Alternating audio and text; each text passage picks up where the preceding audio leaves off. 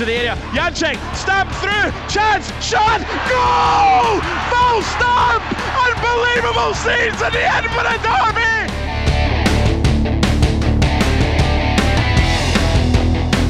For a goal! Oh! Ali Moustak! What a goal!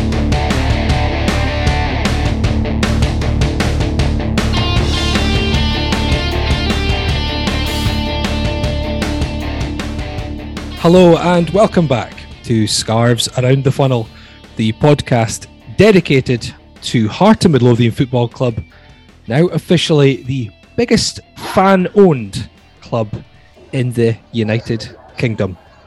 I am Laurie Dunsire, joined once again. Uh, well, I've got a few people to, to go through this week, but first off, of course, it's Mr. Mark Donaldson in NYC at the moment, I believe. Yeah, it, it was kind of flooded a couple of days ago, but it's dried up. I'm overlooking Arthur Ashe Stadium Court here before going on air in about an hour. So this is this has been a, a, big week over here, looking at everything that was happening in Gorgie and at Tynecastle and the culmination of something that so many people have worked so hard about. And now you and I, and I, I assume many people listening, are part owners of the football club. So all the things that we've spoken about about tactics and everything like that there's now going to be a Zoom call for every member of the Foundation of Hearts prior to games to select the lineup. Um, and one of our guests today, I'm sure, will just disagree with whatever the manager wants to pick. yes, we'll get to that guest, but I guess first of all, uh, I was going to introduce him as the Sky Sports golf commentator, but that joke you always is, do. that joke has been done a bit too much. So let's just say uh, the biggest wind-up merchant on Twitter, Ewan Murray. Thank you very much. Good to chat to you again, guys. From the Solheim Cup. I'm in the media centre at the Solheim Cup in Toledo, Ohio. There you go. And um, how many people have mistaken you for the other Ewan Murray so far today? Uh, not yet, no, but that's that's still to come, inevitably. Full time. this is Ewan Murray of The Guardian, of course, and, and Hearts fan as well, importantly. Um, another Hearts fan joining us, someone who's been heavily involved with uh, certain Hearts organisations in the past, namely Save Our Hearts. Uh, delighted to also be joined by Robbie Neilson's number one fan, Ian McLeod. Hi, guys. Hi, guys. How you doing? I'm good, thank you. How are you, Ian? I'm great. I, I have to say, I thought Saturday's performance was the most controlled away performance, so I'm quite happy to give Robbie some credit for that. That's Gr- grudgingly, grudgingly, or, or kind of, yeah, because you, you kind of start. I kind of have to say that. I suppose I better give some credit, but they did well, didn't they? It was good. What one swallow does not a summer make. Yeah, there we go. Let's let's get them started. And I'm also delighted to be joined this week by Robbie Neilson making his. That would be good, actually. That would be interesting. yeah. What Maybe we- next time. Maybe next time. Hmm. Uh, this week we, we will potentially squeeze in some chat about Dundee United against Hearts last weekend. Uh, I know everyone's on a tight schedule and big shot broadcasters over in the, the states have to get. To, what is it you're covering? You're covering tennis. Ewan's covering golf. Yeah. Yes, yes. Yeah, that's the one.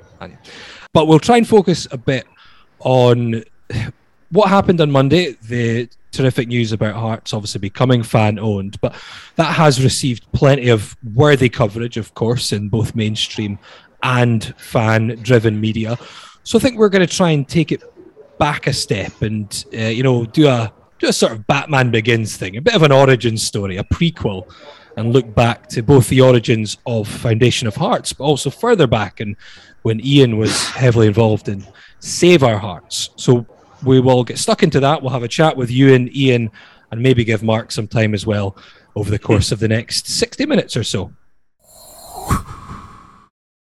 Right, to set the scene, so to speak, I have a, an audio recording very kindly provided to me by Ian.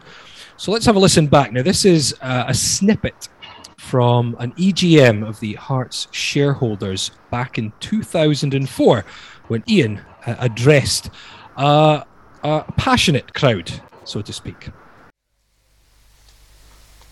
The Heart of Supporters Trust and the Federation believes that the current Chief Executive should resign forthwith.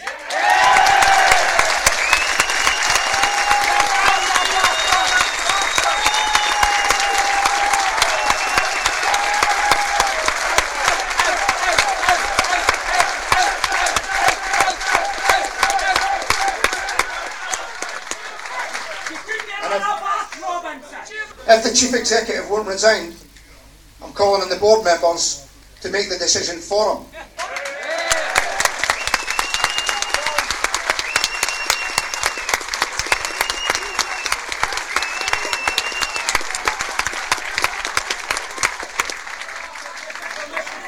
It's your duty to the shareholders of this club.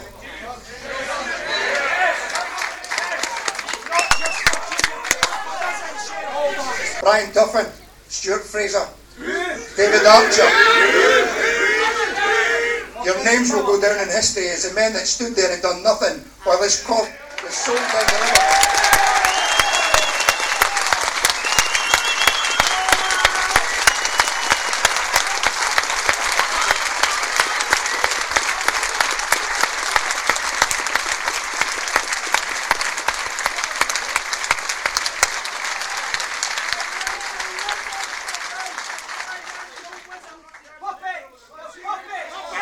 Ladies and gentlemen, finally, I ask you to pause for thought.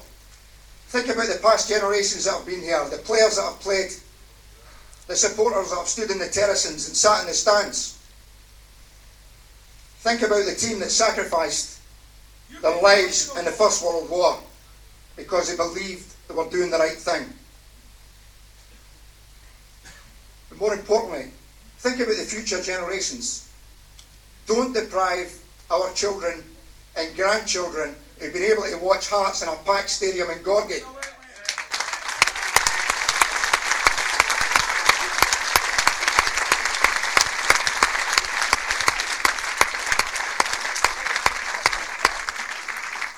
Do the right thing and vote against the resolution for the disposal of the stadium.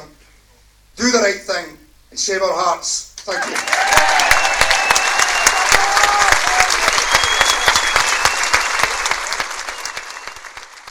Okay, so that was the voice of Ian McLeod and a few, I'd say, irate Hearts fans, and quite rightly so at that time during that EGM, uh, during a very tumultuous time at Tynecastle. We've had plenty of those over the years, especially the last 15 or 20.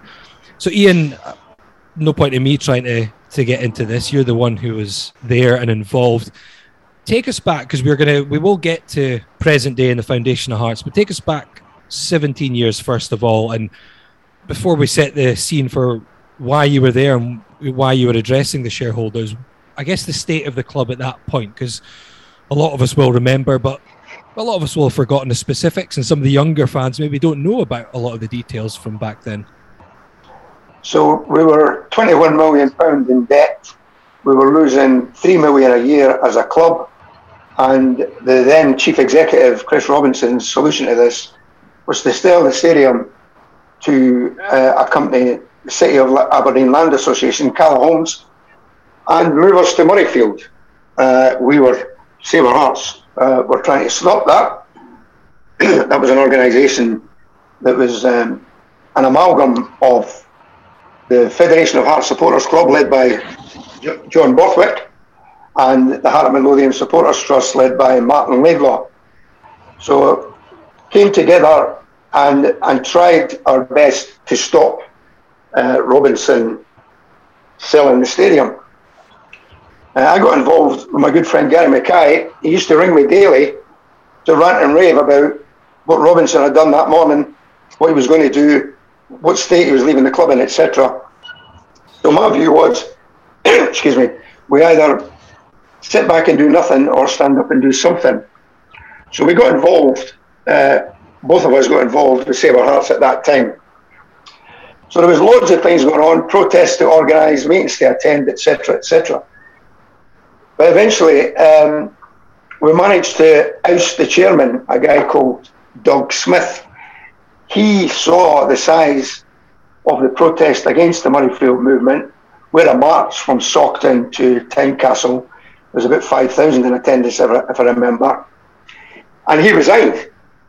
So he was a, he was kind of the first domino to fall uh, from the board. And the next guy that was appointed was George Foulkes, the Labour politician. So George, uh, we, we had tried to get George on board with the Save Our Hearts campaign. Myself, John Borthwick, and Gary Mackay met him in his election agent's office one Sunday laid out the aims of the campaign. There was only three of them. Number one, long term survivability of the football club. Number two, removing the current CEO as was then. And number three, staying at Tynecastle if we could. So George gave us a fair hearing. But the next day, he was announced as chairman. So I remember getting a voicemail from Gary Mackay, which started, I've just spat my cornflakes out because we've just laid the campaign plans in front of George and he's now the chairman of Heart Midlothian. But after I thought about it for a while, I thought, well, we didn't have a relationship in the boardroom at the time. We didn't, we didn't know uh, Doug Smith, but we've now potentially got a relationship um, with George Foulkes. So I spoke to his election agent, Neil Gillum, and Neil kindly advised me that he had he had told George not to get involved with us at all because we had the potential to make his life absolute misery. But George, to his credit, replied, "It's because of guys like that that I'm getting involved." So George managed to get me to speak at the EGM. Robinson had conditions on anybody speaking. There was only going to be one speaker, and um, we weren't able to represent Our Hearts because he didn't recognise the organisation. So that, that's kind of the scene setting for uh, the speech. You can probably hear in my voice in the speech that I'm, I'm pretty riled at that moment, not only because what's happening at the football club, but um, I tried to get um, presentation facilities set up and I was refused. So I offered to bring my own in, laptop, projector, etc. And Robinson again said, no. This is amazing because he was pitching Castle at the time as a premier conference venue, but there was no presentation facilities um, being allocated to me. So I, I had to do it without any kind of slides or anything like that. And that kind of riled me. So that was um, that was the basis of the, of the speech uh, that, that you've heard there. So, in terms of the situation at the time with the sale of Tynecastle. Obviously, it's something that Hearts fans were were were very much very much against because it's our, our spiritual home as a football club, but it was sold as the only real option, wasn't it?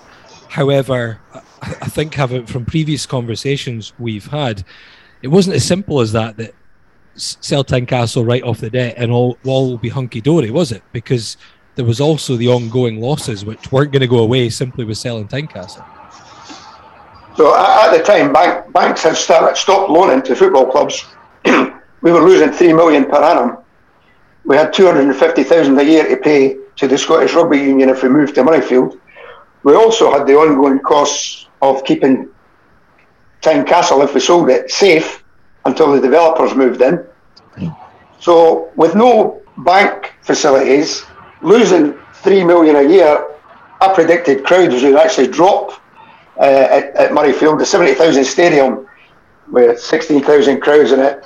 You can imagine a Tuesday night game against Inverness there. So within two years, my belief was we would be liquidated. And we pushed Robinson for a plan B, and it became evident that there was, there was no plan B at all. One of the things that worked in our favour he released a document called Tynecastle, Not Fit for Purpose. so this document, you've still got it. Well, you, you, you'll see, Mark, that in it, there's a, a series of wildly misleading claims. I'll give you an example. We have to move because the stadium is no longer safe due to control of substances, hazardous to, to health, COSHH, because of the ethanol t- tanks in the distillery. But here we are in 2021. We've, we've built a new stand. Tynecastle School have moved just across the road, and the ethanol tanks are no longer an issue. So that was one of the misleading claims that we, we thought to debunk. But another one was we have to move because the stadium is not UEFA compliant. Hmm.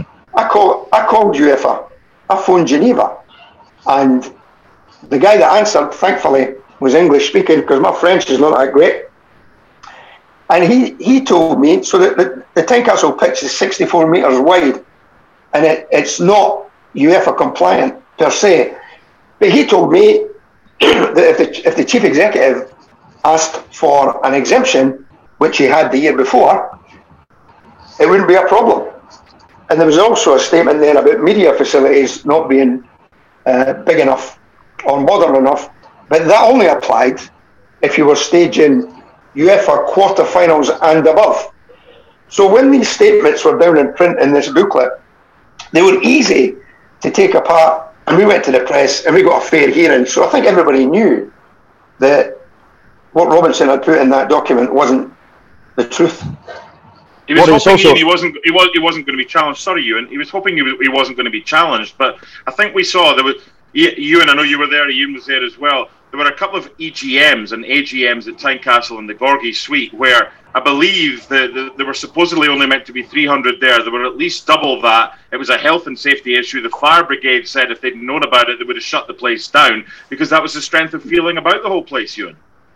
Yeah, I mean, my uh, my role, if you want, was different back then. I mean, I, I was a shareholder, still am, so I, I attended all those meetings um, in that capacity. An, an example of, of what a good George, a good job George Foulkes did was it was it. I don't think it was that meeting actually. A subsequent one where uh, George um, spoke up and, and, and thought that, that, James Clydesdale, the architect of the other stands at Tynecastle, was in the room, and, and Jim Clydesdale stood up and explained why, um, you know, remaining at the ground, the rebuilding a new main stand, whatever else, was actually perfectly feasible.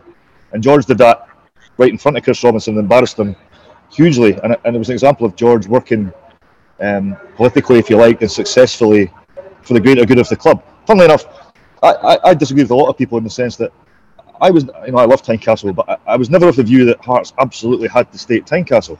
If there was an option for a stadium on the west side of the city that was Hearts' own stadium that perfectly suited the club's needs and was going to help the club, I would kind of support that, but the Murrayfield plan was, was disastrous. And as Ian said, you know, so many of us realised at the time that, that, the club would have, I firmly believe, um, you know, died a, a, slow and painful death if that plan had been followed through, and it had to be stopped. And, and George did a great job in, in, you know making sure that happened. And also, to be fair, it's only fair to recognise um, Stuart Bathgate, the Scotsman at the time, he was hugely mm. supportive of the Save Our Hearts guys hugely against Robinson's plan, and that was important in terms of getting serious, you know, mainstream media support for, for what the guys were trying to do. Ian, were you part of of um, any any group that Robinson was was trying to not kowtow to, but as a journalist back then at Radio Forth, I got a call from Irene, his his secretary, and said, "Look, Mr. Robinson, we'd like you to come along to Murrayfield. We've got a trial game against Dundee just to see how things work." I don't remember who else was there. I don't know if there were any supporters represent, uh, representatives that he was trying to appease and say, look, this is what could be done. Because he went around each of us, and, and there weren't many there, and said, okay, we're going to shut down the whole of the top tier, and we're going to get this maroon tarp, and we're going to enclose it so it's going to be a 30,000 stadium. This was his idea. And the, and the game was played behind closed doors, obviously, but I'm not sure how much more of an atmosphere there would be if you didn't get 30,000 in a game, if you only got 10 or 12,000, because there was a lot of dissenting voices, understandably so, at that time. But he just, he lived in his bubble, Chris Robinson, and it was very difficult to get him out of it. And he just thought whatever he said would be believed by all. And that's why there's many people who held him accountable. I think that's one of the reasons why we are where we are now because of people like Ian and Ewan and everyone else who got involved and all the guys at the foundation, it really has been a team effort to get to where we are. Well, people did. Yeah. I mean, you know, it's probably unfair to name names, but there were people, including high-profile people, who supported what he was trying to do. Of it's course, not fair to say, yeah. Uh, I, mean, some of them heart supporters, some of them not. But absolutely, these people existed. As I say, as Ian probably agree, it's probably, un, probably unfair to name them, but definitely they existed. Uh, I've got a problem naming them. Uh, at, at, one point, we were, we were going to we were going to stand political candidates against them in the Edinburgh councils. It never, it never came to that. We would have lost, but the publicity would have been hilarious. um, the, actually, it, it, was that meeting, you and the Jim Clydesdale. Uh, was it the same meeting? Yeah. With yeah. George. George, yeah. George was fantastic, working yeah. from within the boardroom with Save Our Hearts. And you're quite right to mention Stuart Bathgate, but also I'd like at this point to mention Donald Ford. Mm. Uh, Donald Ford used to write uh, letters to the Scotsman. And when the boys in Save Our Hearts, when our spirits were flagging, Donald would time his letters perfectly and uh, G us up a bit. So yeah, there's loads of people that were that, that, that were backing us for sure. Fast forward six years from from that from that EGM and back then, and Uh, there's a group of local business people who who create foundation of Hearts: Jamie Bryant, Brian Cormack, Donald Ford, Gary Halliday, and Alex Mackey. Um, three years after that, the foundation was joined by all the other Hearts supporters organisations, including Save Our Hearts, um, under the chairmanship of Ian Murray, and that's when they all, I guess, began working together with the the, the, the vision of fan ownership, which was kind of public and everyone was then heavily involved in. Ian, talk us through from from the point of 2004 up until 2010 and then up to 2013 what what, what was happening behind the scenes? Because obviously uh, Vladimir Romanov came in and you know saved hearts and kept him at Tynecastle at the time was it a case that all these thoughts of save our hearts were forgotten and put to one side or was that still kind of bubbling away in the background that these this group of supporters and people already had in mind that they might be called upon again? When, it's a good point actually because George, we um, that night I spoke at the EGM. There was a show of hands in the hall. There's a thousand shareholders. We unanimously won the vote to vote against the disposal of the stadium. But unfortunately, Robinson and other board members had blocked votes. So we were always going to lose the actual vote. But we won the vote on the night. Uh, George insisted on a three month moratorium uh, after that meeting. And in that three month, Vladimir Romanov came in, and two cup wins later, uh, he gets caught up in the, in the, world financial banking crisis, and he's now, I understand, being being charged in Lithuania yeah. with some kind of bank, banking fraud. So Save Our Hearts then changed from a protest movement into an influencing group because you know we, we, we can't protest against guys uh, that are based in Kaunas. It's uh, it's impractical. So we kind of changed from being a protest movement into an influencing group, and uh, that's when we, we, we met with the foundation of Hearts. Uh, at that particular time, Vladimir Romanov was trying to sell the club. He had he had wild valuations, depending on what. I think that the, the top number I heard was 70 million. But um, Gary Mackay had been speaking to the late Sandy Jardine. Rangers were going through turmoil at the time as well. And, and um, Sandy Jardine had suggested to Gary that you should set up a fighting fund. So Gary and a few other uh, like-minded people with trustees set up the 1874 fighting fund.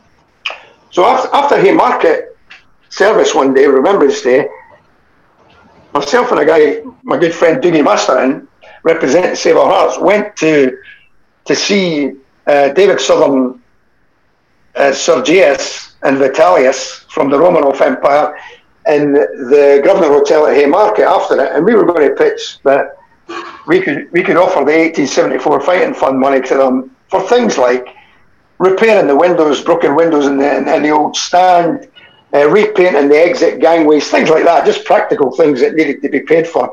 And we were, we were given a good hearing uh, until we insisted on uh, receipts being presented for before any money was released. And then all of a sudden, all of a sudden, the conversation just changed completely. Uh, Vitalia says that's never going to happen. So we were quite pragmatic about it and said, well, in that case, you're not getting the money. Um, when, when I was leaving, we bumped into Alex Mackey and Brian Cormack, and they were coming in. I think at that particular point, they were going to try and pay the tax bill. I think there was something like 425,000 outstanding to the, to the revenue. And I think the foundation's uh, offer at that particular time was to pay the tax bill and keep the wolf from the door at that particular time. So myself and Dougie had a good chat and a few beers with Brian and Alex. And we, we'd been over the course before with Save Our Hearts, so we kind of gave them our uh, expertise, if you like, for want of a better word, in, in how to deal with this. And they, they, they showed us what the, what the plans were for the foundation. But as you rightly say, there were other fans group involved. There were also other potential solutions. But myself and Dougie decided to find out what the best way forward was, we were going to speak to all these groups. So we spoke to Paul Goodwin, Supporters Direct. We spoke to David Southern at the club. Uh, I worked in London a lot at the time. George Foulkes invited me along to the House of Lords for dinner one night. He introduced me to a young MP called Ian Murray. Uh, but th- they were pushing something called the Maroon Solution at the time. And George wanted me to, to go big on social media about this. But this was a seven year plan to buy 51%. And in the seven years, the partner was going to be Vladimir Romanov, and that, that, that just was never going to happen. Um, so when I spoke to Brian and Alex, you know, Save Our Hearts got right behind the foundation, mainly because there was a potential source of income in Ann Budge. It wasn't definite at that time, but there was a potential source of income to buy the club. And the rest of the uh, competing uh, propositions didn't have that. So I think that was one of the, the things that swayed us. Apart, apart from, you know, the passion, uh, guys like Gary Halliday, Brian Cormack, Jamie Bryant, Donald Ford, Alex Mackey, uh, they, they just they just sold the dream to us, and we got right behind it. And uh, I remember going to a meeting in the executive club at Tynecastle, all the fans group, uh, Lawrence Brody in the chair, and Lawrence was suggesting chairmans, and uh, Ian Murray's name came up, and I thought that was a bit coincidental because I'd never heard of him. But two weeks before that, I was having dinner with him, and um, I could tell over the dinner that you know Ian Murray was as, as suspicious of me as I was of him. so here we are again, two weeks later. Ian Murray's name's come up. Um, that particular meeting, the fans groups were arguing over a name of an umbrella organisation, for want of a better word. And uh, one of the guys suggested United Fans Organisation, UFO, and that was never going to that was never going to fly. So Ian Murray came in, and it must have been to him like herding cats because every fan group had their own ideas, had their own um, flavour of what they wanted. Uh, so I have to give Ian credit for, for pulling them together. And did he have a gavel? You know, order, order. It, it was kind of along these lines without the gavel, but eventually we all got our act together and realised that if we didn't work together, I'm looking at Newcastle United at the minute, uh, and they're trying to do something similar to get rid of Ashley. Mm-hmm. But at the minute, all the Newcastle United fans groups are desperate and arguing against each other, and that's where we were. And it ain't going to happen until they pull together. Now, obviously, that club's on a different size and scale to what we're talking about, but I can I can see right away that the fan groups are not even pulling in the same direction there. So they're they're a bit further down the road than we are. Mm-hmm. But when we when we got our act together, we then started taking pledges in the foundation. Um, not actual money, but just pledges. Now, obviously, loads of Hibs fans thought they were being clever and uh, pledging money that was never going to appear, but most of them had 1875 in their email address, so they weren't too, weren't too hard to weed out. But then we went on road shows. Uh, we spoke in Jedburgh, we spoke in Inverness, Pullman. We had a launch event in the Gorgie Suite that the media were invited to. And uh, I sat on a marketing committee in the foundation. Lawrence Brody, Gary Mackay, Gary Halliday, Dougie Master, and myself and Alistair Bruce. And it was that group that came up with the, the you know, pledge pledge a pint of beer a week that adds up to a tenner a month. It, would be two pints of beer a month now with the, the prices increasing. One pint in some places in Edinburgh. Yeah, exactly. so at, at, that time, it was give up a pint of beer a week for your club. And we also came up with this membership uh, level scheme for the Maroon Points, 56 club, 98 club, etc., etc., culminating in the uh, 1874 club at the top level. Uh, lots of people tell you that they don't pledge, they're not really interested in maroon points, things like that. But having done the membership accounts for about three years, I can tell you if you miss any of their points, they're soon on to you. And the plot, plot ceremonies, you know, Gary Halliday does a great job there. It's unbelievable the work him and his family, not just Gary, but his mother, his wife, his daughter, they all do a tremendous amount of work. And at this point, you know, I, would like to recognise you know, all, all the Save Our Hearts wives, including my long suffering wife, Janice, what they put up with from 2004 onwards with their men folk attending meetings, arranging protests, never off the phone. You know how we all came through that with our marriages intact is uh, is beyond me, but we did. Sounds like a different support group now. The Save Our Wives. Yeah, That's your headline. um, Ewan, uh, obviously it's been it's been a long road for for the likes of Ian who've, been involved in a lot of these things behind the scenes. But as a fan and and as a journalist as well, I mean, 2013, eight years ago, would did you think that we could get to the point that we are now at in 2021, where the club has effectively been handed over to the fans for that kind of full ownership? Um, I was hopeful. I mean, again, my, my story there is a bit different. I was aware 2011, 2012, I was aware through the grapevine and, you know, um, personal interest and professional interest that Foundation of Hearts guys were, were working on something. I got in touch with Brian Cormack um, and said, look, can I come and have a chat to you about what you're doing? Um, I went to Melville Street to, to Brian's office. I sat down with Brian and Alex Mackey um, and they talked me through what they were trying to do at that point, as Ian says, they, they were trying to buy the club or wrestle the club from, from Vladimir Romanov. And that was difficult because of well, the reasons Ian explained as to why that was difficult. And I I worried about that. How, how are you going to raise the money to buy this club that has been wildly overvalued and it's in a, a bad financial state anyway? But immediately, I, I, bought completely into what, what these guys were doing, Brian and Alex, and they were so it was clearly altruistic. Um, they clearly had the best interest of the club at heart. Alex Mackey had spoken quite strongly against um, the Lithuanian regime at various AGMs, and I knew he had concerns going back a while. And I, and I fully bought into what they were doing. My concern was how are we going to raise this pot of money to, to, to get the shares in the club. So it was different to, to what obviously transpired in terms of you know uh, removing the club from administration and Anne Budge's involvement. And um, I said to them, look, anything I can do to help you, I will help you on a professional basis because on a personal level, I believe in what you're doing and I hope it works. And I got a very nice note from, from Brian Cormack on Tuesday of this week saying, know, you I just want to say thanks for all your help right at the start. You were behind us. It was important to us that we had the kind of foot soldiers on board and, and you helped with that. And, and, that was really a nice thing for Brian to do because I, I, I and, and every supporter of the club owes a huge debt of gratitude to Brian, to Alex, to Jamie, to Donald, to Gary, um, and to Anne Budge, of course, for what they did. I'm grateful to them. And I was in a kind of, you know, um, strange position of professionally being able to help them. I, I, wrote an article very early on about what they're trying to do, and personally wanting it to succeed for, for my football club. And, I, and I'm delighted for them. And, and, you know, as I'm sure everyone now acknowledges, these guys for what they did for no money, for nothing, only for the good of the club, are due so much um, so much thanks from, from those of us who, who go to support them. 30th of August 2021, the day that Heart of Midlothian officially became fan owned, and for now at least, the biggest fan owned football club in the UK.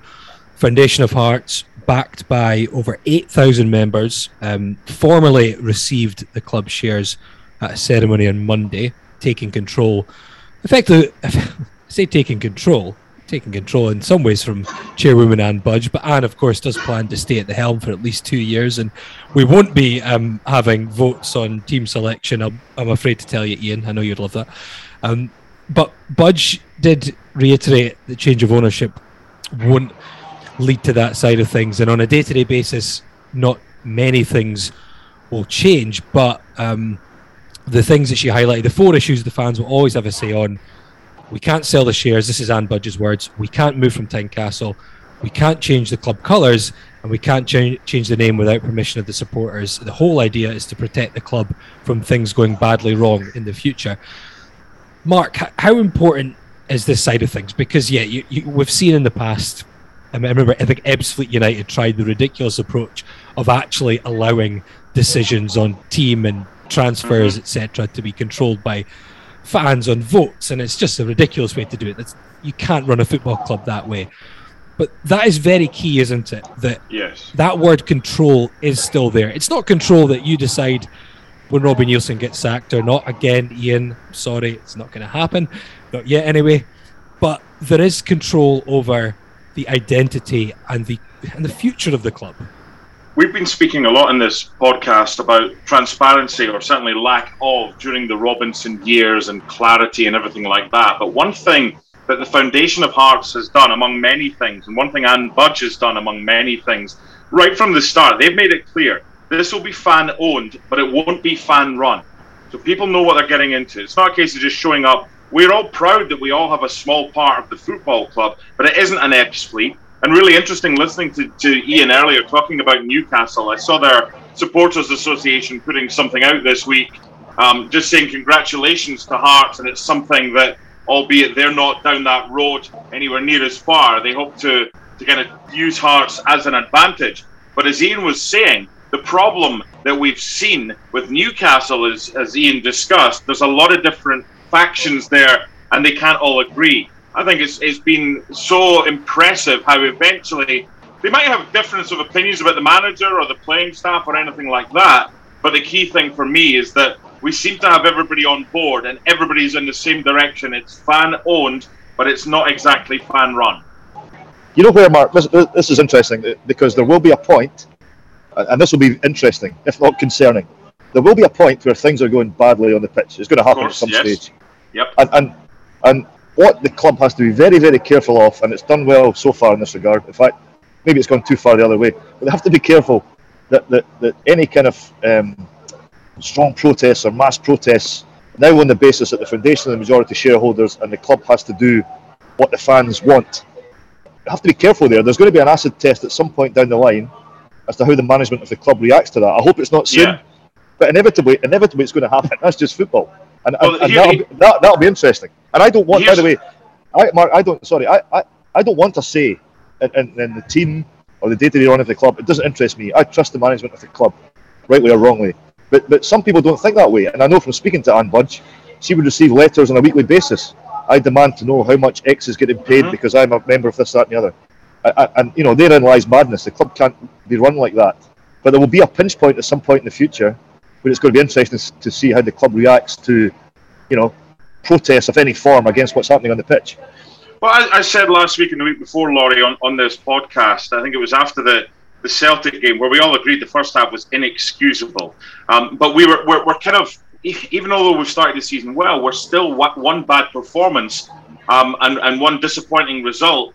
Whether it's an Edinburgh Derby defeat, God hope that isn't the case. Um, but there's there's going to come a time where the, the, the Neilson out, Budge over Neilson out crew are are back and and are vocal again. So it's how we deal with that going forward. Because as I've said on the podcast, you know, and if you listen, no issue whatsoever with with people's opinions. Some people are going to give some people at the club longer because of, favoritism, and some people aren't. But the acid test is, is going to come when the shit hits the fan, when people say this this isn't good enough. Because what I hate reading is people on social media saying, "I'm, I'm that's it. I'm done with my pledges. I'm removing my pledges." But that brings Yeah. me to the other point, boys, and, and I think I think it, it, it's important because Hearts fans anger. We are all angry if we lose or we don't see a performance, but we are aware of the Hearts fans' anger through the channels that we deal with, whether it's in the pub, but mainly social media. So it depends on which message board, whether it's Jambo's, Jambo's Kickback or any Facebook sites. But what percentage of the Hearts support is that that we're dealing with here? And do we have to be careful that the heart support think that? Well, what percentage of the heart support is it that think that if it's just the social media that we read? Because that's where we get our information from after we get our information from the football club. Well, that, that's that's difficult. But I can tell you the, the ones that count, percentage-wise, are the ones in the stadium, because then that's the heart support. It- it- on on kickback or on social media, people might not necessarily be Hearts fans that are saying these things, but in the stadium, if you've got, for instance, the Dunfermline game that led to the sacking of uh, Ian Cathro, that was 100% Hearts fans. Uh, uh, by the way, Laurie, I'm not. Uh, I understand how fan ownership works. I've championed it for the last seven, eight years. I know I'm winding you up. I, I'm not looking for a. I'm not looking for an Ebbsfleet. But let me tell you what I'm looking for. When Heart and Midlothian get knocked out a trophy by Alloa, and then get knocked out a trophy, the Scottish Cup, one of realistically only two trophies that we can win. When we get knocked out by an Al, a, a side from the Highland League that could only start training uh, three weeks before they played us, that's unacceptable. And I, even the club said it was unacceptable. But in my mind, they kind of accepted it by not changing the manager. So let me tell you what I'm looking for for the foundation of Hearts in that instance. I'm not looking for me to write to Anne Budge to say change the manager, but what I'm looking for is the organisation that sits on the club board with two representations uh, from the FOH to communicate with the fans and tell them tell them what their thoughts are. I'm not I'm not looking for privy information from a board meeting. But what effectively happened there is radio silence. And that is not good enough from an 8,000 strong membership. They need to be representing the membership. Now, I, I know uh, after events like that, the email traffic that the foundation gets rockets. and for, for everybody that cancels, say you get 20, 20 people cancelling after a bad result against Hibs, the next morning, 10 of them will rejoin after regretting it. So that's why the membership never really varies between seven and a half, eight thousand. You know, if you add up the amount of bad results we've had over the piece, everybody would have chucked it by now. It's never going to happen. This is this is a good, uh, stable source of income from us. But I do think the board members on the club board need to communicate a wee bit better going forward. Now that the majority shareholder, and let the membership know their thoughts on, on the matter, rather than radio silence. It's, I mean, a, different, it's a different, different position, isn't it? They're, they're, now in a different position. Is basically the basically the point. All I would say that, that was actually the, the point about the numbers is important because I, I worried. You know, obviously the numbers were great when the club was in trouble. We had to save the club and blah blah blah. I worried those numbers would drop off when things became more stable. Yeah. And it's everyone's yeah. immense, it's everyone, it's everyone's immense credit that really hasn't happened. That, that, that's a real tribute to the people involved. There, there was always two types of pledge. There was, there was the pledge for life guys, and there was a pledge until the club's saved guys. So people were saying, when the club is officially safe, as in when the share transfer happens, I will no longer pledge, as is their right. But what seems to have happened, uh, there's been a couple of hundred additional pledgers since uh, the, the share handover day. So yep. I don't know if people people have changed their mind, but you're always going to get flux anyway. People, financial circumstances change, they lose their job, people pass away, unfortunately. Other other pledges come in, but I think you know over, over the seven years, the the eight thousand figure has been pretty constant, and that is absolute testament to all the hard work that the foundation do. It's, it's a lot easier when there's a feel good factor about the club. More people pledge just a fact of life. Sure.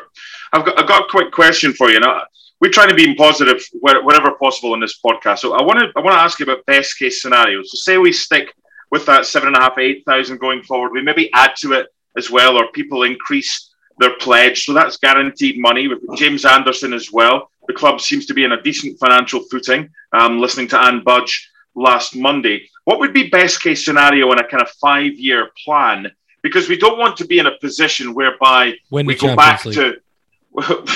oh, sorry, done that. Remember, Romanov, Wrong era, yeah, Romanov said said we did that, but we don't want to go back to where we have a hundred and whatever percent ratio of of wages to turnover. But the best case scenario, do you think, could we be in, in this kind of behind the two big Glasgow clubs, but ahead of a decent amount ahead uh, the way the club is run of, of Aberdeen, Hibs, uh, and the rest? Do you think that's the kind of target if everything goes well over the next five years or so? Absolutely. Well, that's, what, that's, what, that's what they should aim to be, 100%. Correct. So, just on that, I, am a super optimist, and I've, I've, I've believed that we've been able to stay at Tynecastle since since I got involved with, with, with Save Our Hearts in, in 2004. But one of the things that used to keep me awake at night was what we're going to do with the old main stand if we do get the club of Romanov, what we're going to do about that stand. And because of the, the money that the fans have pumped in, that has now been taken off the agenda. And we've actually rebuilt the main stand. We've put in a memorial garden.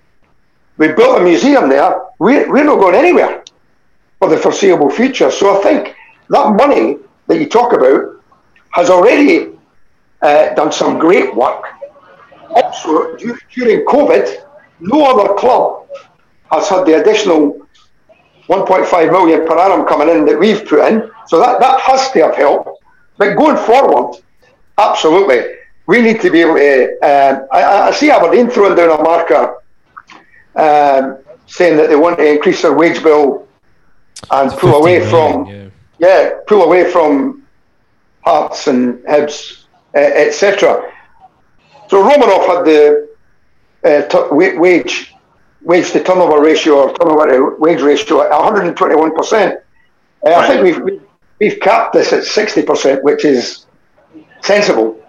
So I, I think going forward in five years' time, the football club, as long as the football club's competitive, we're in a great position uh, off the field. I mean, Anne Budge has some has had some criticism uh, from the football side of things, and some of it deserved. But I think uh, off the field, we are in a, a pretty sustainable position now. And uh, with, with the new recruitment team coming in, at, at, first glance, it looks as if they're on the right track. So I, I think you know it can only get better with the additional money coming in. Uh, Anne's, Anne's going to be there for another two years. Um, we're top of the league at the minute.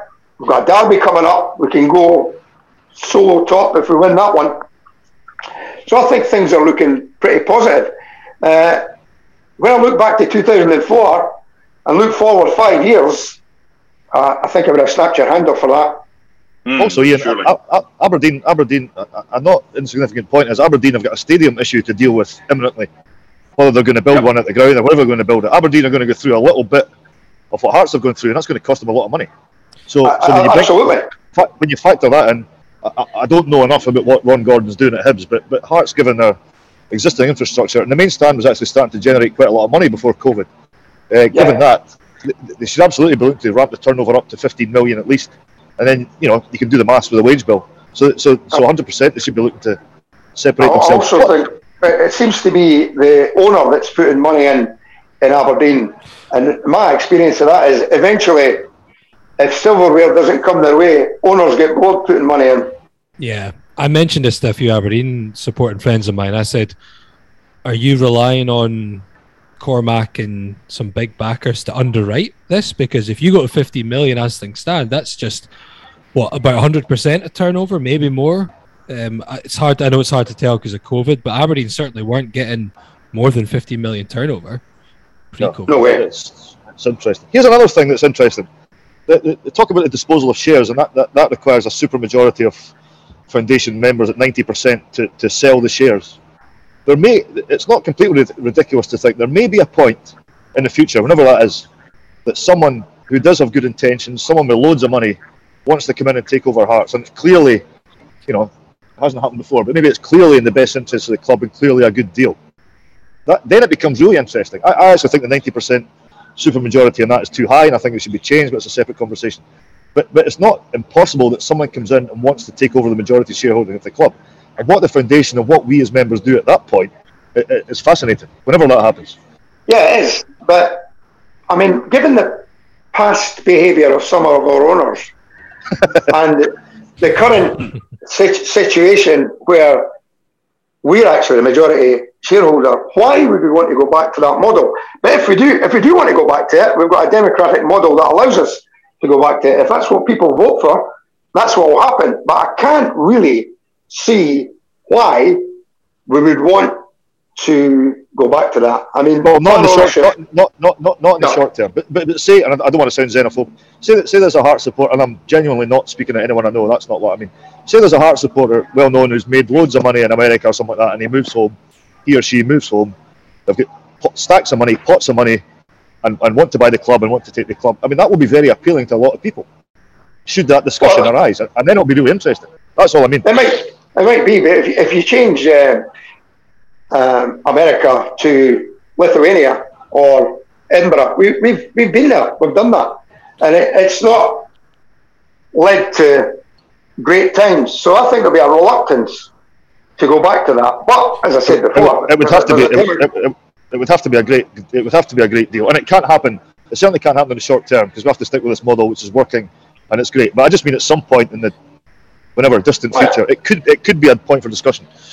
But, but there is a democratic model in place to allow that. if that's what everybody votes for. On that point, I mean, Mark, you cover you cover the German football again this Mhm. season, and, and and over there, there's the fifty plus one rule, isn't there? So Yep. there there can be larger companies or individuals who have significant interests in Bundesliga clubs, but fifty one percent at least always has to be retained by the club itself, doesn't it? It does, yeah. The, the rule that was that was kind of introduced, um, it, it- it's kind of it's a clause in the actual league um, rules and regs. Um, so basically, in order to get a license to compete in the Bundesliga, a club must hold a, a majority of its own voting rights. It's a different way of doing it. I think it's very difficult. We we, we have a lot of good things in Scottish football. We have a lot of bad things in Scottish football. We've Ewan's just been speaking about that ninety percent um, kind of vote. You've got the 11 1 vote that happens in, in Scottish football, which makes change very difficult. So, Ah, Aberdeen's fault. All Well, it was. fault. yeah, it, it, it was. So, I mean, we there's a lot of, of factions to this. Hearts right now is, is in a good place, both on the pitch and off the pitch. But Scottish football still. I mean, Scottish football rights are flung about over here. We, we've just lost them ESPN. We had no interest in getting them back because what we wanted was exclusivity of Celtic and Rangers games so that Celtic TV and Rangers TV couldn't show them and only ESPN Plus could. Basically, Celtic and Rangers said, up yours, because money was going to their club. So it was it was basically passed on to somebody else who bought them for about 20 bucks. So it's not marketed well outside the country, but it's not marketed well inside the country. So to get change is going to be practically impossible. So I think we, we, we make sure our own house is in order right now, but we still have to be sure that. I mean, I saw someone on a on a, a Facebook that one of the the yahoos that I call them was like, "What are we doing playing Dundee in a closed door friendly? Do we not remember what what they did to? For fuck's sake, honestly, just gives peace." Thankfully, there's more sensible ones there out there than yahoos. Don't get your news from Facebook, Mark, would be my advice. I don't. I don't. I, I, yeah, stop. That's, that's- that's on me. That's on me. So, Ian, last thing on the on obviously the the foundation for now anyway, and the momentous occasion on Monday. How did it feel? Because you know you're a fan. Uh, you've not been. You know, you're not one of the ones who are directly involved with what happened on Monday, but you've played a big part in the past. How did that feel to get to that point? Was it was it quite it was quite an emotional thing for a lot of fans, and there was some terrific Absolutely. terrific content that came out from the club as well. I thought on Monday. How did it feel? Did that feel like years of, of work from from from you, from others, and from from everyone, every fan who's contributed or done their bit? Did that feel like a real turning point? I know I noticed some news outlets calling it the biggest day in Hearts' almost 150 year history. Is would that be accurate? Well, I don't know about the biggest day, but it's certainly significant. Uh, for, for me personally, it was, the end of an era, but also the beginning of a new era. And all the people that, that worked along the way uh, to, to secure the future of the football club, from right from Save Our Hearts through to the foundation, um, it, it's, it's been a justification. People say we can't stay at Tynecastle, we can't do this, we can't do that. Here we are. You know, it's taken over 20 years in various shapes and form. But yeah, Monday was really uh, emotional day. I, I poured myself a large drama Laphroaig at the end of the evening. It was, yeah, it was something else because it finally, it finally happened. And we knew, we knew it was coming, but when it comes, it's uh, yeah, it really hit home. I'm delighted for guys like uh, like Gary and uh, and Alec and Brian, everybody else that's been involved in the foundation. They worked so hard for no remuneration whatsoever. Um, it was a hard sell at first. You know, give us your money, give give five strangers your money, and we'll run your football club for you. That, that was a that was a difficult one to influence, but we got there in the end. Also, Ian, it's fair to say there's been incredible friendships formed out of this, right back to Save Our Heart stuff. I mean, you're, you're Yeah. great friends with people you didn't know. I've, I've become great friends with people I didn't know, kind of through this journey. You know, Uh, uh, it's It's, uh, Um, you, you, you, Ewan makes a good point. I used to run strategy sessions for Save Our Hearts in the Orwell Lodge. And one night there was a fresh faced young lad sitting in the corner. I said to my mate, who's, who's, who's that? oh, he's, uh, he's a journalist. I says, well, get him to fuck out of here then. and it, it was it was young Ewan Murray. And somebody think, says to me, "All right, he's one of us," and you know what? He is, and he was. I think I was. Uh, it was quite funny back in those days. I said I was doing a bit of freelance stuff and doing bits and bobs kind of training, but I used to. I had, I had means to get information to Stuart Bathgate. That was my kind of role at that point, which proved mutually beneficial back in those times. But I remember that well. Um, and, yeah. and, and initial and immediate suspicion. And now, now these are guys that I would have umpteen drinks with after after games at Tynecastle. It's amazing how you know life throws up things like that.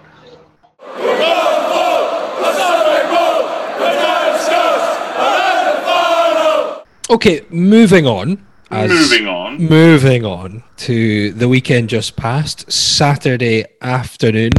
Hearts finally playing Dundee United in a league game. Doesn't seem to happen very often these days. Five and a half years, I think, since they last met in a league match. Uh, game at Tannadice, and Hearts looking to maintain their unbeaten start to the season and stay joint top at the very least of the Scottish Premiership. Let's have a quick listen back to the big talking points from that game now. There's Halliday, left hand side, thinks it forward, looking for Mackay-Steven. Battling with Edwards, gets a little break of the ball, then goes down. Mackay-Steven, penalty kick. Really untidy from Ryan Edwards. Got harried there by Gary Mackay-Steven.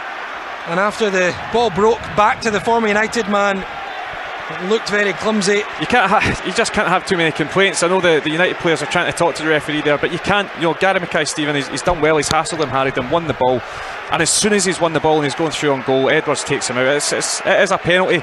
I can see why United fans would be angry, especially Mackay-Steven, but it's it's a penalty, and uh, Liam Boyce stepping up to take it here. Two from two from the spot so far this season for Liam Boyce. Can he make it three from three? Saved by the goalkeeper. Back to Boyce and he scores the rebound. And a shush towards the United fans behind the goal. Hearts have the lead. Liam Boyce's penalty saved by Trevor Carson. But back to the Northern Irishman who scores goal number seven of the season, just rolling into the gaping net. Dundee United nil, Heart of Midlothian one. Ah, it doesn't matter how they go in, does it? Liam Boyce, not the best penalty. It's actually a nice save from Trevor Carson and goals there, but the ball comes back to him and he just rolls it. You can see as soon as that ball's coming back to him, he's got the composure, he knows he's got the time, rolls it into the back of net. But you know what? This is no less than Hearts deserve. They absolutely deserve to be ahead in this game. They've been the better team, and uh, it's a deserved lead right on the stroke of half time. Great time to score as well. Sold himself a wee bit as well. He, he, he launched out and, and missed his tackle. Nondwe absolutely brilliant. That's what you love to see from your strikers as well, especially in this part of the game doing everything they can to ease the pressure. The Hearts song rings out from the away end. More than 2,000 Hearts fans here trying to urge their favourites over the finish line. We're into the final 30 seconds of regulation time. Michael Smith battling on the right. What's a lovely touch by Ginnelly. Driving in the box now. Ginnelly back to Gnanduillet. Chance to seal it. Shot. And it's in! And the three points are heading back to the capital. Armand Gnanduillet with his first of the season after a lovely bit of play by Josh Ginnelly. And in front of the jubilant Jambos behind Trevor Carson's goal, it just squeezes into the bottom corner. It's going to be a big victory for Hearts. Dundee United nil, Heart of Midlothian 2. Oh, some lovely limbs behind the goal there. And Josh Ginnelly, absolutely superb. So unselfish. We saw a couple of minutes ago he came in, tried a shot on that occasion. He's taken his time, he's looked up, he's seen his pal Gnanduillet, and Gnanduillet has rolled it into the bottom corner. Slight touch on it from Trevor Carson, but it's not enough. It's a nice finish. I tell you what, it's a well deserved win for Hearts now. Sixth goal for Hearts for Armand Gnanduillet, first of the campaign and the Hearts end is bouncing now behind Trevor Carson's goal. Dundee United nil, Heart of Midlothian two. A big win for Hearts, keeps them neck and neck in the title race with city rivals Hibernian, with Rangers and Celtic fighting it out for that Europa Conference League places. Uh, Ewan, first, I'll come to you first of all because uh, what was it like? Because I was up in the press gantry at Tannadice, great view of the Hearts fans packed into the shed, and I think it was wonderful before we even look at the football, the performance, and the result. But to have a proper away day like that, it's been quite a while. Yeah, it was a great day out. I mean, that's I don't know what it's been 19 months since I, have watched Hearts in a um, an away game like that. It was a great day out. Of course, the result helps, but um, you know, see a lot of people you haven't seen for a while. There was a big heart support there, as you said. I was in the I was in the main stand, neither you. I wasn't behind the goal. You know, and there was 9,000 odd at the game. It, it was a good occasion. yeah, it was it was a very good day all round. I mean, stayed in Dundee for a while after the game and a good fun, and yeah, it was uh, long overdue, but a, but a, an all round terrific day out.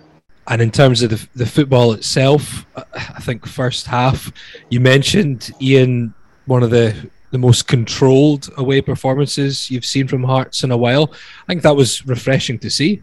Yeah, so the start of the season for me, the, the win over Celtic was great. My biggest fear was away performances because mm-hmm. let's not be about the bush. We've been shocking away from home for yep. many, many moons. Pre Robbie Neilson. 15, 15 years. Yeah, probably. 29. But so the, the, the, proof of the pudding was a, a, a, good result against St Mirren. But I was looking at the Dundee United, bearing in mind they had a good result against Rangers. But I have to say, that was the most controlled performance the first half. Uh, 62% possession he has. Not that possession means much, but if Peter Haring had scored that header, I think we would have strolled that game. As it turns out, one nothing is always a, a, dodgy result, and I think Robbie's got the tendency to sit on that. And he changed formation for about 15 minutes, where it allowed them to get back into the game. But uh, I think the second goal um, didn't flatter us. I wasn't impressed with Dundee United. I thought they were very, very direct most of the time. Yeah. But I thought uh, the, the Benny in midfield, I thought makes a massive difference to us because he seems to be this knack of being able to put his foot in when he's not favourite to win the ball and come away with it. And I think he steadies the ship a bit. Uh, the two wing backs I thought were pretty good. If their crossing could improve, I think we would make more chances. We didn't make too many chances. We only made about three chances, I think. Um, so that has to improve. But other than that, delighted with a, a 2 0 away performance. So, yeah, keep it going. Mark, I think it was telling that Dundee United got pegged back basically in the first half. They ended up with what, pretty much 11 players behind the ball. So I, I agree with Ian that Hearts didn't create many clear chances, but it was always going to be difficult to do so playing against a team so deep, especially a home team. And obviously, they were always going to get at least a short spell of um, mm-hmm. of pressure, which they did in the second half. But I thought it was what I actually enjoyed about the performance was how patient we were and how we kept getting into good areas, especially in that first half. I thought that was, I thought it was very different than the Aberdeen game in that way. I thought the Aberdeen game we seemed to lack ideas as soon as we got to the middle, whereas we seemed to still be getting into some good dangerous positions. I thought, um, and I thought the midfield worked a lot better. I, I know Haring, he still looks like he's not as mobile as he was pre-injury, but I thought he had a really good game, albeit he probably should have scored two goals. He should have done, but the one word I want to use is control. And it's been rare for Hearts in away games, especially in recent years, to have had control of a game. And you watch them, and you you're kind of looking from from your hands in front of your face, peeking through your finger, your fingers, going, "Oh Jesus, when when are we going to concede, or what's going to happen?" I thought Craig Gordon's saves were routine for him. They would be very, very good for others. Um, but that's that's what we expect. It's it's so it's so comforting to know that we have a last line of defence that we have no issues with whatsoever because it was a while since we had that. So it, it was nice. I mean, Dundee United, as Ian was saying, um, might not have been at their best, but they've had good results. I mean, they had that excellent result against Rangers. They won against St Johnstone, but I think it shows there's not too much between maybe teams from fourth or fifth all the way down to to maybe eighth or ninth um, but what you have with that is an opportunity for me for Hearts. If, if we can kind of go on a bit of a run over the next year or two, I think we, we can hopefully re-establish ourselves as a, a team that can go there and expect to win, or go to St Johnstone and, and expect to do well, as opposed to oh, should we take a point this week if we're offered beforehand or not? Happy with the three points. It's all about the Hibs game now. Also, you, it's, it's, important to say it's important to say this team should get better, right? I mean, I mean, it should. It, Wood, correct. Woodburn, Woodburn, um, clearly was short of game time, but showed good touches in the first half. He's going to get better. Devlin's going to come in and play. That's why he's here. That should help the team. They're going to sign whoever it is. It looks like they're going to sign another forward-thinking player. So the so the team should should be you know it's an upward curve. It should improve. Yep. We're definitely light up front. Uh, if anything happens to boys, we, we we're going to struggle. So uh, interesting to see Barry McKay's name getting bandied about. Now, given Joe Savage has a no leaks policy, I just wonder if that's uh, a done deal. Yeah, I mean, he's mentioned it himself, hasn't he? Joe Savage would suggest exactly. that there's. Yeah. I was going to mention you and Ian highlighted away form. Um, we've spoken about it on this podcast before. Joel Sked wrote an article about this. The reason I mentioned 29 years is the fact that it's apparently it's 29 years since Hearts have won double figures of away league games in a season 91 92 hibs won 11 last season away from home finished third. Aberdeen had six successive seasons under Derek McInnes when they got double figures for away form. If you want to finish third it's not to say Heart, you know, hearts have done it in the past. Without those double figures of away games they could well do it again. But getting that number of away wins is quite a big hurdle. Do you think Hearts this season could be the team that finally ends that wait for maybe 10 away league games and potentially to help them to a best of the rest finish? No, they're a fifth of the way there already if you if you work off that. I mean, the, the funny thing is, I think they've had a very good start to the season, but if you, if you flip the games, if, if they drew in Paisley and beat, I thought the Aberdeen performance was a bit sticky, but if they drew in Paisley and beat Aberdeen at home, everyone, everyone would be pretty chuffed. Instead, the win in Paisley kind of get forgotten about because they, they were a bit, you know, the Aberdeen game was a bit iffy. It's funny how the psychology works. Um, I think the thing with the away form is for years and years, it maybe wasn't portrayed as such an issue because their home forms they, they, they tend to be very strong at home. And obviously, in recent times, in the in the Premier League, I mean, the home form kind of fell off a cliff. So then the team ended up in serious trouble because they were so grim away from home. So, you know, first and foremost, you obviously want to, to win your home games and make Tynecastle a very difficult place to come to again.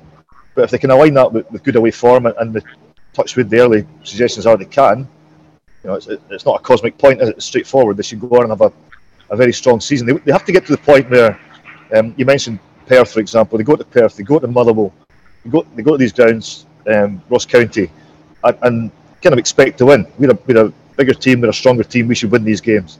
Have to get back into that kind of um, state of mind, I think. I think they lost that for a while. Yeah, I think I think that, that- that's a shocking stat. That Laurie. Twenty nine years since double figures. And they finished second in 91 92, didn't they? They were second top behind Rangers that season. But have I got that right? Did you say twenty nine years since double figure away games? Yeah, apparently since 91 92. Well, I, I think that's collectively. And that was a 44 game campaign, that one. Yeah, 44. They finished second. They finished second.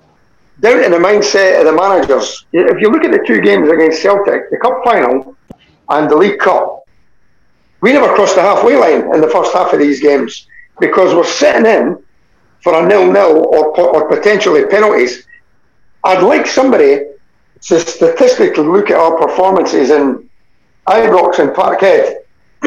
How many times has that tactic actually worked? It'll be nil or five percent or something. But it's it's the definition of insanity to keep trying the same thing and hope that this is going to be different. Because the cup final at half time, I nearly put my feet through the TV. It was shocking. Never turned up, and it's forgotten about because of the, uh, the well, we nearly won it on penalties. But the first half's forgotten about, and I blocked that from my memory until I saw the first half in the League Cup tie. It was identical.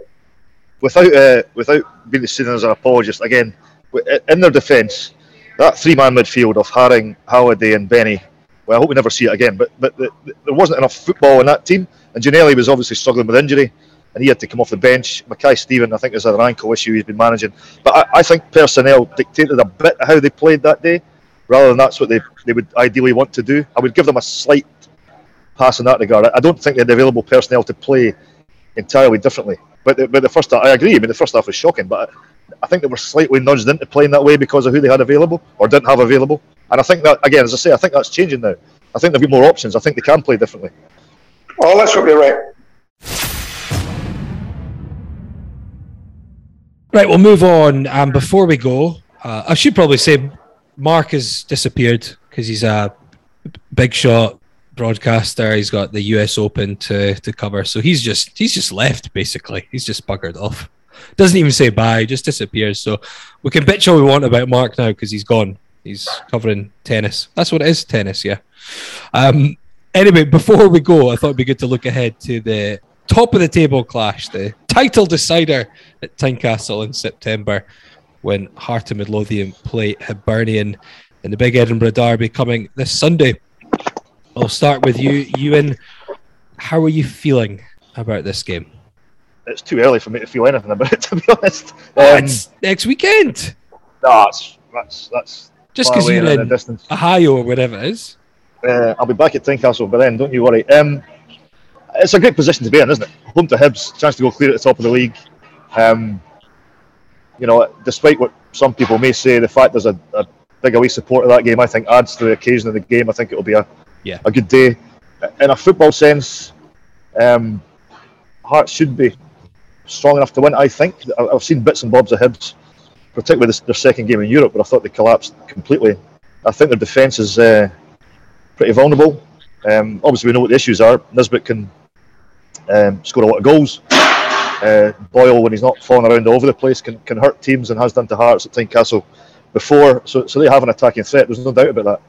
But um, I think Hearts confident at home with players now who I think can hurt Hibs should be going in optimistic. I mean, there's, there's no never a reason to go into a derby in any other kind of mood. But and I'm slightly, you know, if you look at the fixtures, I, th- I think Hibs have had an easier, softer start to the season than Hearts. So I'm slightly un- unconvinced. In fact, I'm very unconvinced about how strong Hibs actually are, particularly in uh, in defence.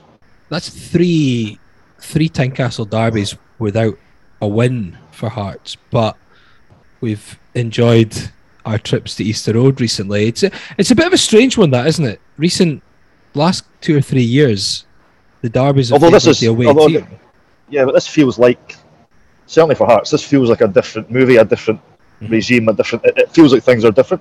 I mean, the one I remember is the two 0 Boyle, the ball scored twice at Tynecastle. The, Yeah, the New Year, game. Yeah, yeah, and the Hearts half, half and puff in the second half couldn't get anywhere, and that was a sore one when things were kind of going wrong anyway. I, I think we're in a different place now.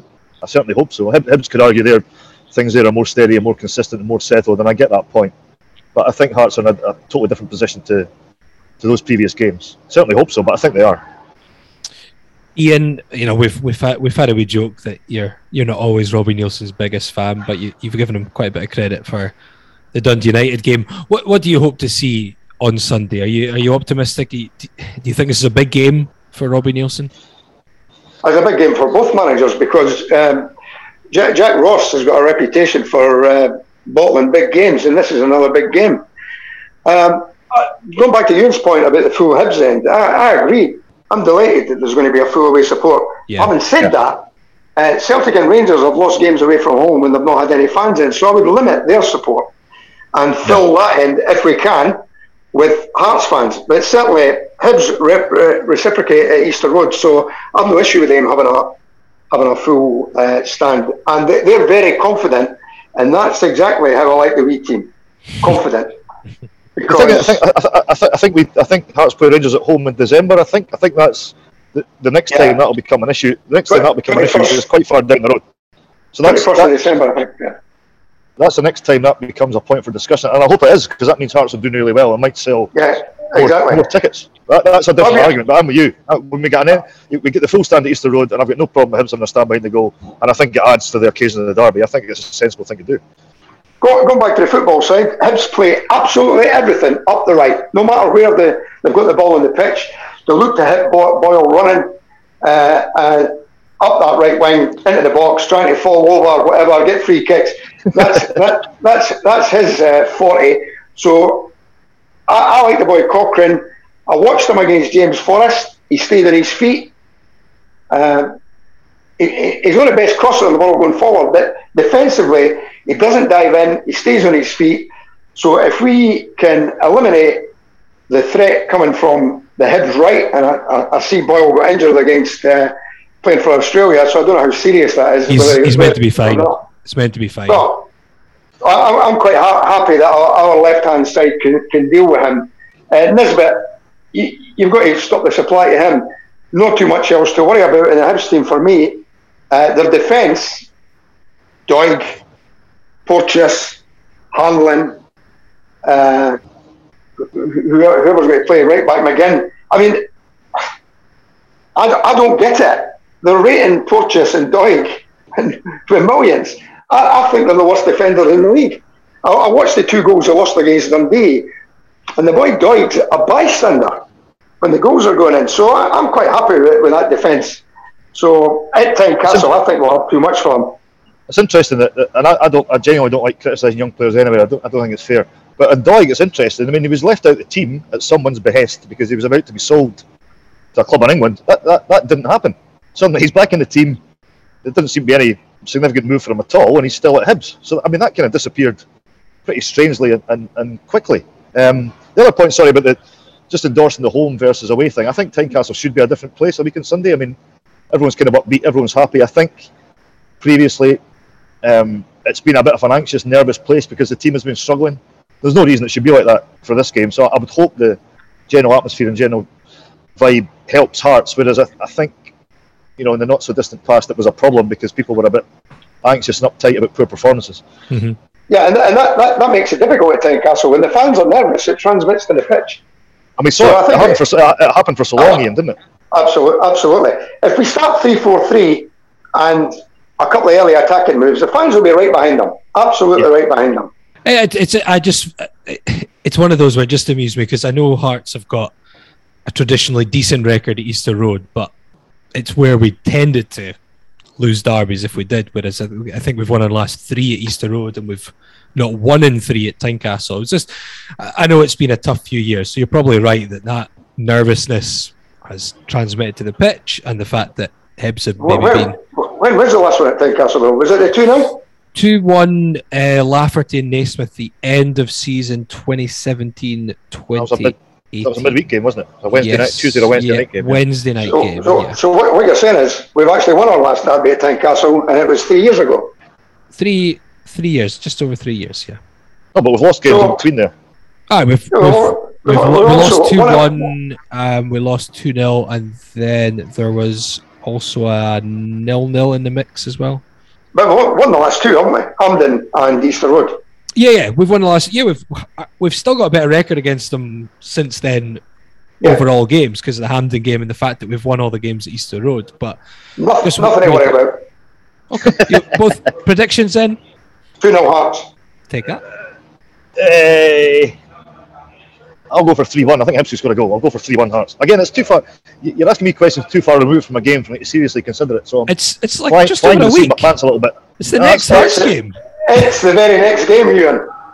No, it's um, by the time you get to that weekend, I get very uptight and anxious about these things. But right now, it's kind of somewhere in the distance. I know, but there's not not that much is going to change. Neither team plays before then. Well, but I have to sleep at night. If you start, start obsessing over these things too early, then it becomes a problem. Good. You've, yeah, you've, filled, you've, both filled me with a lot of confidence, which which I like. I'm, I'm filling you with confidence now. Ewan's not going to fill you full of confidence till a week on Sunday. I shall be having a wager on Gary Mackay-Steven to score at some time because he likes a goal against Hibs. Always scores against Hibs, doesn't he? He does. Yeah, he does. Excellent. Well, I'm I'm looking forward to the game already, even though Ewan won't be until probably half past eleven next Sunday. Uh, thank you both for joining. It's been a pleasure to, to chat to you both. Enjoyed it. Thank you very much for having me. Yeah, thanks for having me. If you want to get in touch with us, you can tweet at Around the Funnel or you can email podcast at scarsaroundthefunnel.co.uk. We will be back before the Hibs game as well, and we'll chat about it again, I'm sure. But um, until then, thank you for tuning in. Come on, Hearts. Hello,